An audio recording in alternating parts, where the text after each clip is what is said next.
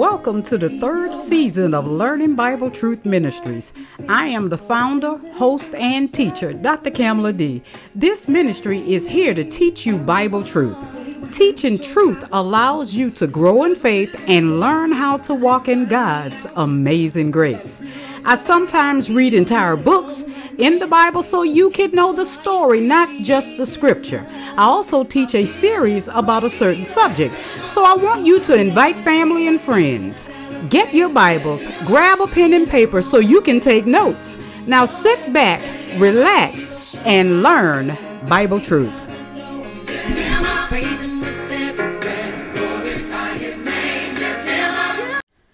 Saints, and welcome to Learning Bible Truth Ministries. I am your host. I am the founder and I am the teacher, Dr. Kamala D.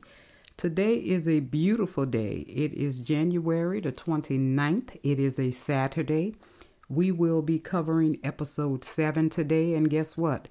I will share episode 8 tomorrow because next weekend I want to get to uh, episode number nine, and that will be on a Saturday because my Sunday is already full. So, with that said, let's get this truth on the road. I hope you guys have your Bibles, and for those of you who are tuning in for the first time, I will advise you to go back through the podcast and listen to episodes 1, 2, 3, 4, 5, and 6 and then listen to episode 7. Now, I want to share a, a, a disclaimer before we start.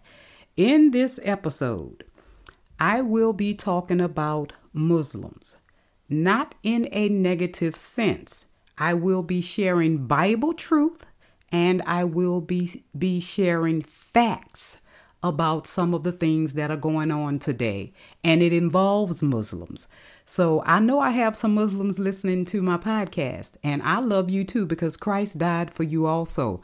My hope and prayer is that you accept that one day, that Christ is Lord and that He is Savior and He is seated at God's right hand. So, with that said, now let's move on.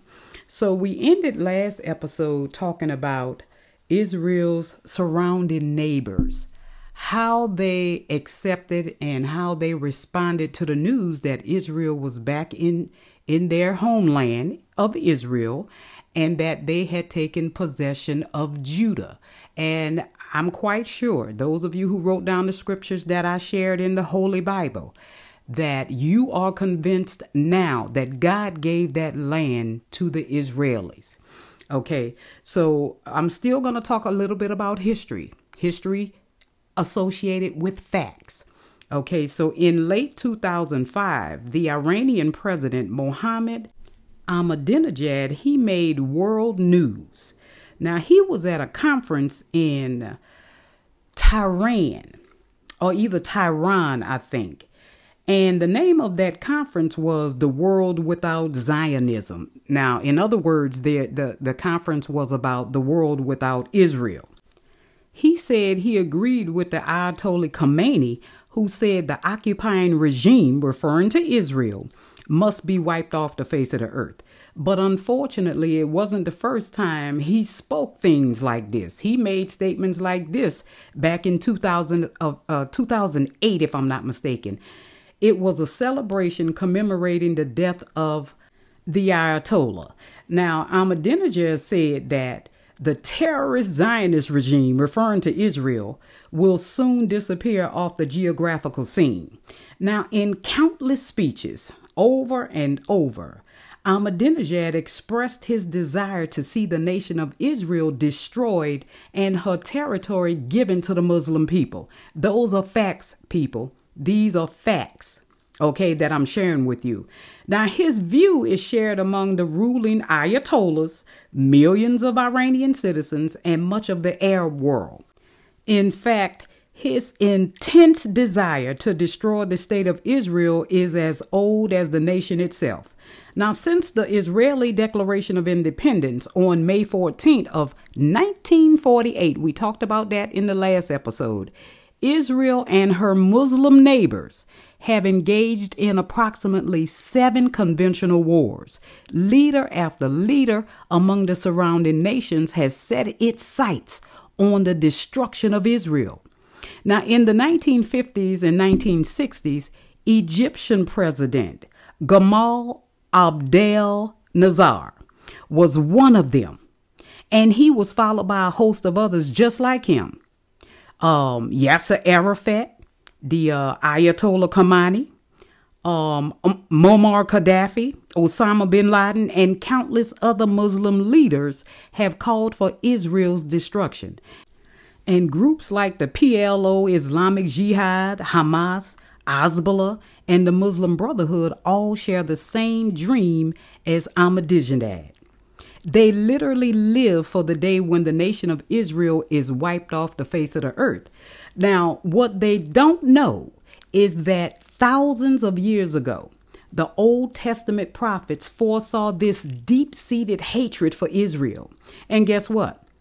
They said it's a sign of the last days and the precursor to the second coming.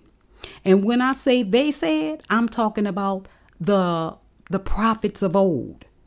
Now, looking at the Middle East today, it's no surprise that the nations and, and, and people surrounding Israel share Ahmadinejad's anti Semitism. Now, because the Old Testament prophets foretold their negative reaction to a restored Israel more than 3,000 years ago, the prophet Asaph claimed the nations surrounding the restored nation of Israel would be joined together in their contempt for Israel. He said there was they will say, you know, come let us wipe away the nation of Israel. Let's destroy the memory of its its existence. That's in Psalms 83 uh, verse 4. And let us take for ourselves these pasture lands of God. Psalms 83 12. Now, they they are almost word for word what we hear in the Middle East today. And we've heard these same declarations from the Muslim world over and over again since May 14 of 1948. So, who exactly are the people the Bible predicts will say these things? In Psalms 83, Asaph states the following nations will conspire against pe- the people of Israel. That's in Psalms 83, verses 6 through 8. He talks about the Edomites, the Ishmaelites, the Moabites, the Hagrites, the Jebusites, the Ammonites, the Amalekites, the people of Philistia, the people of Tyre, the uh, people of Syria, and the descendants of Lot. So, who are these people today? Now, if you were to visit these geographical areas today, you would find that they're home to be Israel's most noted enemies. Yes, they are Israel's most noted enemies. Now, modern day names of the uh, geographic areas where those ancient people once resided are the following. I have to list them, saints, because they have changed. And I'm talking about the homelands.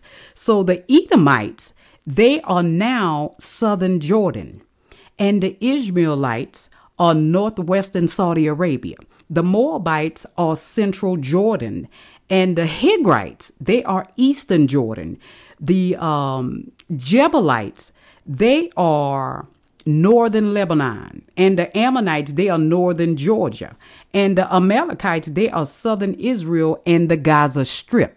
Philistia is the Gaza Strip. Now, Tyre is so- southern Lebanon. And Assyria is also Syria. They are northern Iraq and the descendants of Lot is Jordan. Okay, so what are these nations doing today? The Gaza Strip is literally governed by Hamas, an Islamic terrorist organization committed to the destruction of Israel. Hamas is also highly influential in the West Bank and the nation of Jordan. And Lebanon, much of Lebanon is home to Hezbollah a Shiite, uh, it's a, a, a Shiite, forgive me if I'm not pronouncing these words correctly. It's a Shiite Muslim terrorist organization committed to the destruction of Israel as well. Now, the other nations, such as Syria, is certainly no friend of Israel, and they have a long history of harboring terrorists. Saudi Arabia is primarily responsible for the worldwide funding of radical Wahhabist madrasa. Now, these schools promote Islamic militancy. and they they also promote a violent jihad against Israel and the West. In fact, the Taliban is a product of the Saudi funded madrasa in Pakistan where Obama bin Laden is worshipped. Now, Ezekiel, the prophet, the prophet Ezekiel, excuse me, he predicted these same neighbors would say, God has given their land to us. Mm-hmm. That's in Ezekiel chapter 11, verses 14 through 17. And Israel and Judah are ours. Now we will take possession of them. Now, what do we care? if their God is there. Ezekiel, the prophet Ezekiel proph- prophesied this in, in uh, chapter 35, verse 10. Yeah, he prophesied that they would say, What do we care if their God is there? Now, isn't this what we read in the headlines every day? Huh? I know I just heard it on world news where they saying this is our land and we don't care about their God. Our God will prevail. Unbelievable. Now, Muslims claim the land of Israel belongs to them. Now, that the mountains of Israel have been given to us. Ezekiel 35, 12, 13 prophesied that. Now, Syria, which lost the important Golan Heights in the Six Day War, they joined a chorus of Israeli detractors in claiming the Golan Heights belonged to them. And, and that's in Ezekiel 36 2. Now, this determination to destroy Israel has resulted in repeated threats and violence. We see it every day on the news. Israel's constantly under attack. Now, Israel has been the target of terrorist bombings, rocket attacks, conventional wars. In fact, since its inception in May 1948, the modern state of Israel has engaged in no less than half a dozen conventional wars with their neighbors. And one reason and one reason only this is happening is because Israel's neighbors claim the land belongs to them, exactly as the prophet Ezekiel foretold more than 2,600 years ago. Now, given just the conventional wars alone since 1948, uh, through 1956, 1967, and 1973, and so forth, don't you find it strange that Israel has won all of these wars? Now, I want you to keep in mind Israel is one of the world's smallest nations. And prior to 1967, it was even smaller than it is now. So don't you find it at least, or either at best, curious that one of the world's smallest nations is also one of its greatest military powers? Yet God predicted this outcome centuries in advance. More than 600 years before Jesus, God said the enemies of Israel would possess her land, including the Golan Heights. But God also said, I will bring them back. Ezekiel 36, verses 1 through 5. In his valley of the dry bones vision, where God breathes life back into the Jewish people, the prophet Ezekiel says the Jewish people came to life and stood up as an exceedingly great army in Ezekiel 37, verse 10. Now, Zechariah, the prophet Zechariah, he repeated this promise, speaking of the day when Israel is like a fire among sheaves of grain, burning up the neighboring nations. Zechariah 12 6. In fact, he claims even the weakest soldier among them will be like David, King David, in Zechariah 12, verse 8. Now, I want you to remember the story about David. Now, while he still he was still a little boy, he took on the most fearsome warrior of his time, a giant named Goliath. Uh huh. He won because God was on his side. That's why David won. It didn't matter that he was a little boy. It doesn't matter how small or how big your problem is. Your God is bigger.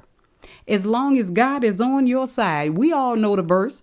It says, If God is for us, who can be against us? Hallelujah. Now, I want you to notice if there are any similarities between David and the nation of Israel today. Hmm? What are the odds that Israel winning four conventional wars in a 25 year period?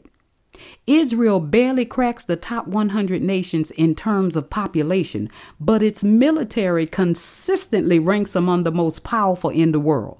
The whole country is less than 13,000 square miles, saints approximately the size of New Jersey. That's less than one tenth of 1% of the land of the land mass of the surrounding nations that is trying to destroy her. Now, does this sound like a recipe for an exceedingly great army? Yet, that's exactly what the IDF, the Israeli Defense Force, is surrounded on all sides.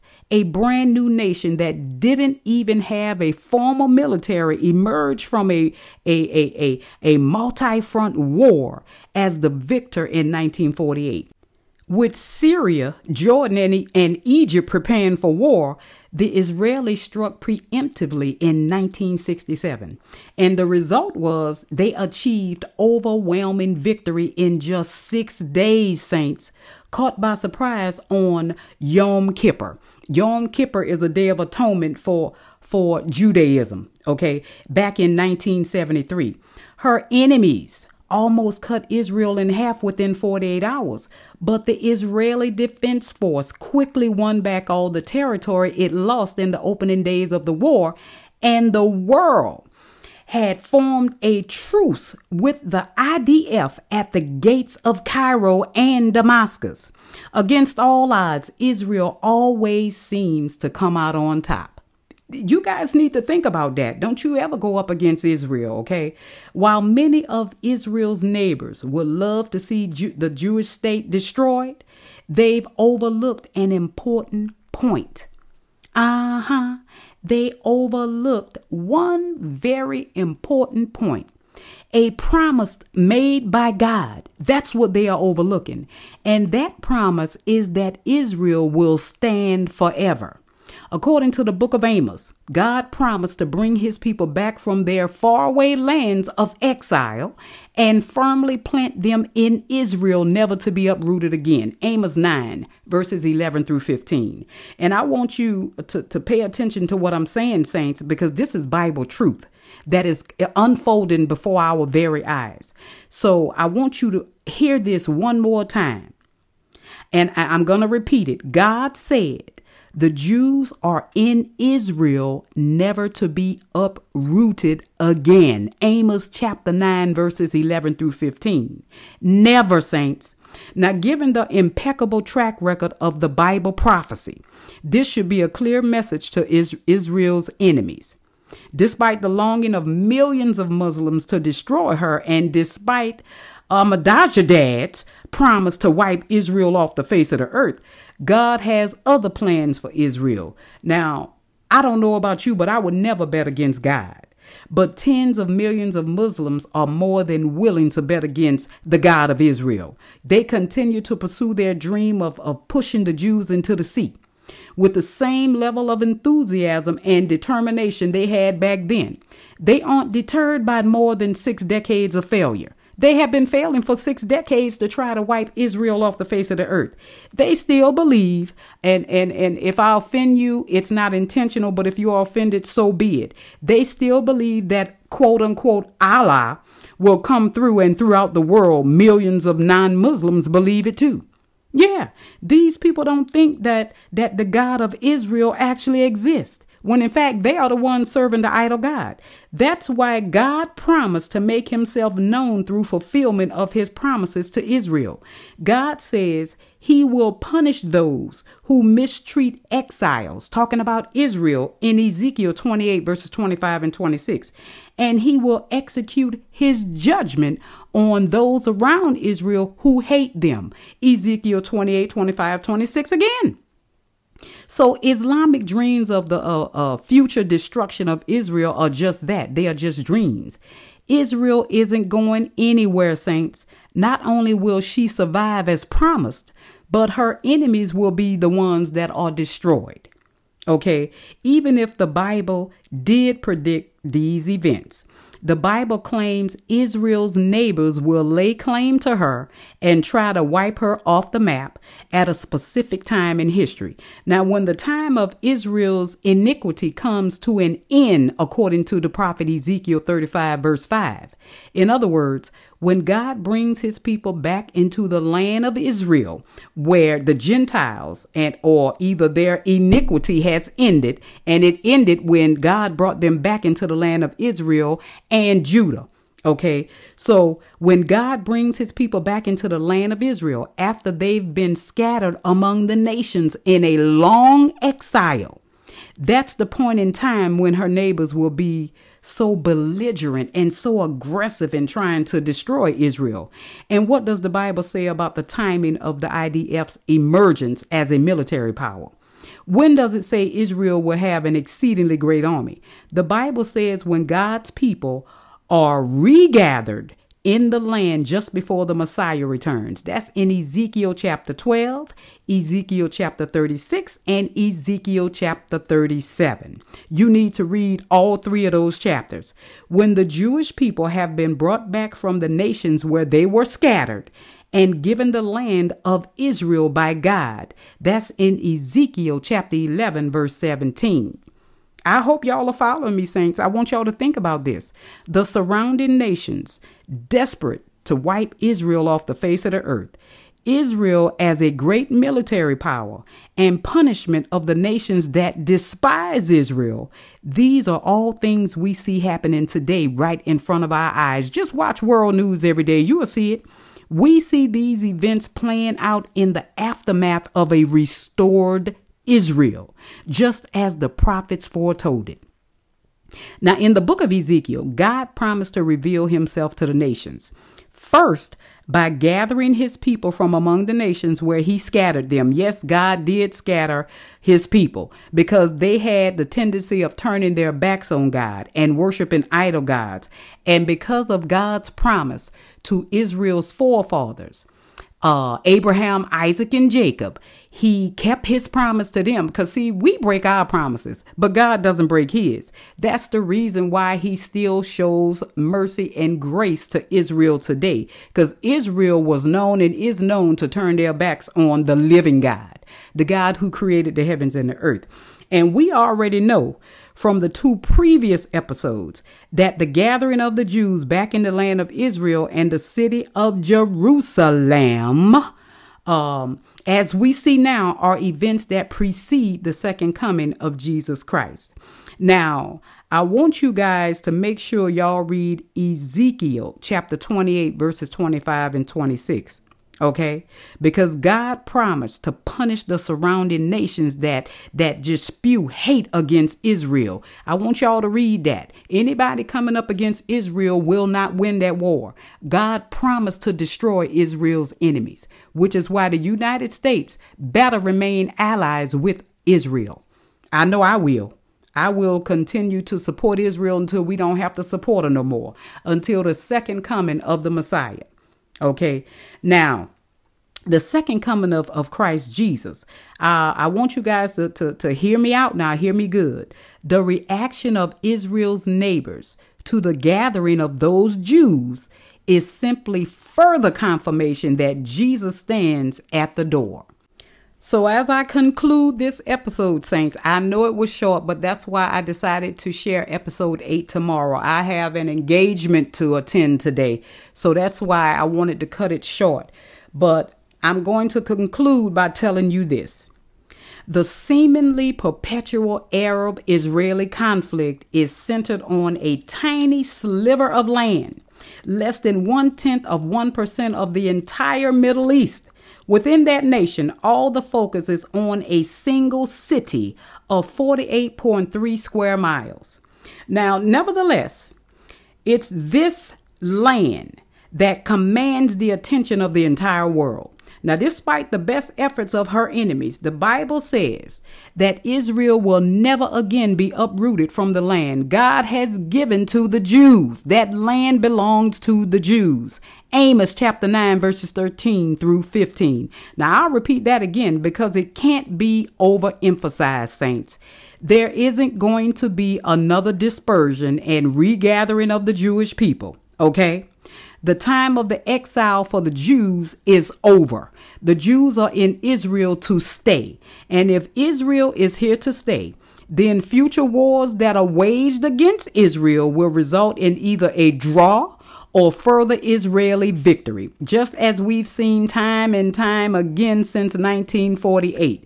But that won't always be clear in the world's eyes, okay? They don't know Bible truth. In yet another sign of the second coming of the Messiah, the Bible says that before Jesus returns, Israel will be the object of a surprise invasion. Now, while Israel sits alone with no allies to defend her, the world will watch as a distinct alliance of nations moves in to destroy Israel. Now, when I was born, this particular alliance of nations didn't exist. In fact, it had never existed. But you know what? For the first time in all of recorded history, saints, we see that alliance of future invaders coming together. And I will share that alliance word by word, saints, tomorrow during episode 8. I know this message was short, but I, I, I, know it's powerful. And I hope it keeps you interested because this is Bible truth. Now, I want you to stay um, online so that you can hear invitation to accept Christ because he is returning whether you believe it or not. You don't have to believe it.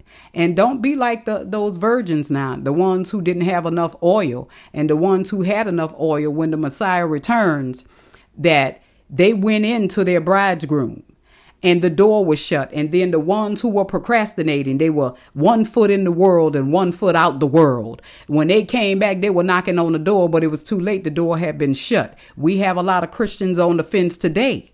They are uh, living for the world. You can see it all on Facebook, or not just Facebook, Facebook, social media. You can see it. They they are worldly Christians. That's what I call them. They are they living for the world. They have no clue how to live holy. They have no clue how to live for Christ.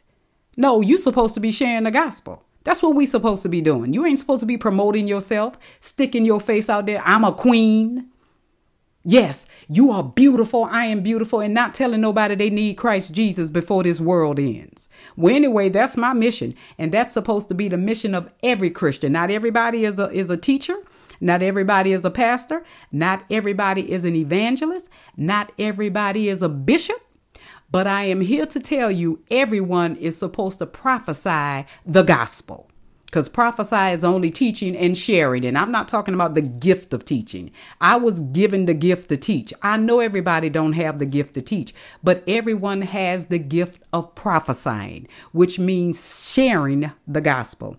So, saints, look, until we meet tomorrow, treat everyone you encounter with compassion, dignity, and respect. And when that door opens, you need to share Christ. Share the, the, the truth about his love. Share the truth about why he died on that cross, why he rose again, and why he is returning. And that is to gather up his people so that we can be saved from the wrath that is coming.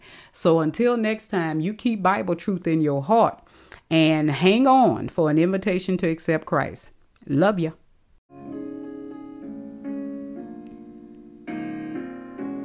If you don't know the risen Savior, now is the acceptable time. Today is the day of salvation.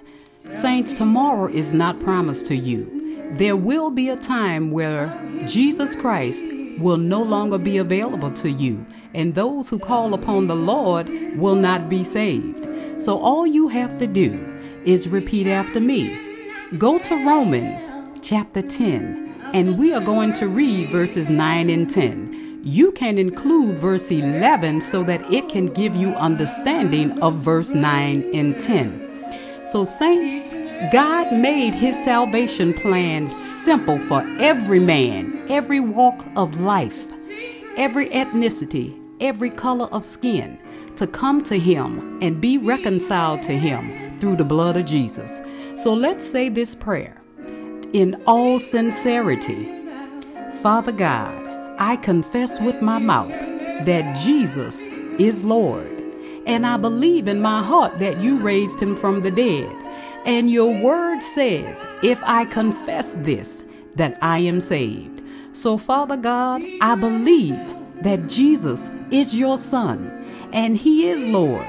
And I confess with my mouth that he is seated at your right hand because you raised him from the dead. Amen. Saints, if you made that confession and you were sincere, you should feel a change in your heart. That is the seal of the Holy Spirit. And you are sealed unto the day of redemption, and no man can take your salvation away from you. So, saints, I want you to join a faith based teaching church. Contact Learning Bible Truth. You can continue to listen to Learning Bible Truth until you find a church home. Contact us and tell us what area you live in, and we will conduct a search and tell you what church is teaching Bible truth and direct you to that church so that you can be baptized. Yes, you are not saved by water baptism. Water baptism is symbolic to the death, burial, and resurrection of Jesus Christ. When you come up out of that water, you come up as a new man, but you are saved before you get baptized. So, saints, I hope that you were sincere Play this tape for family and friends. Lead men to the risen Christ for salvation, because there is no other name given among men by which we must be saved, and that is the name of Christ Jesus, our Lord.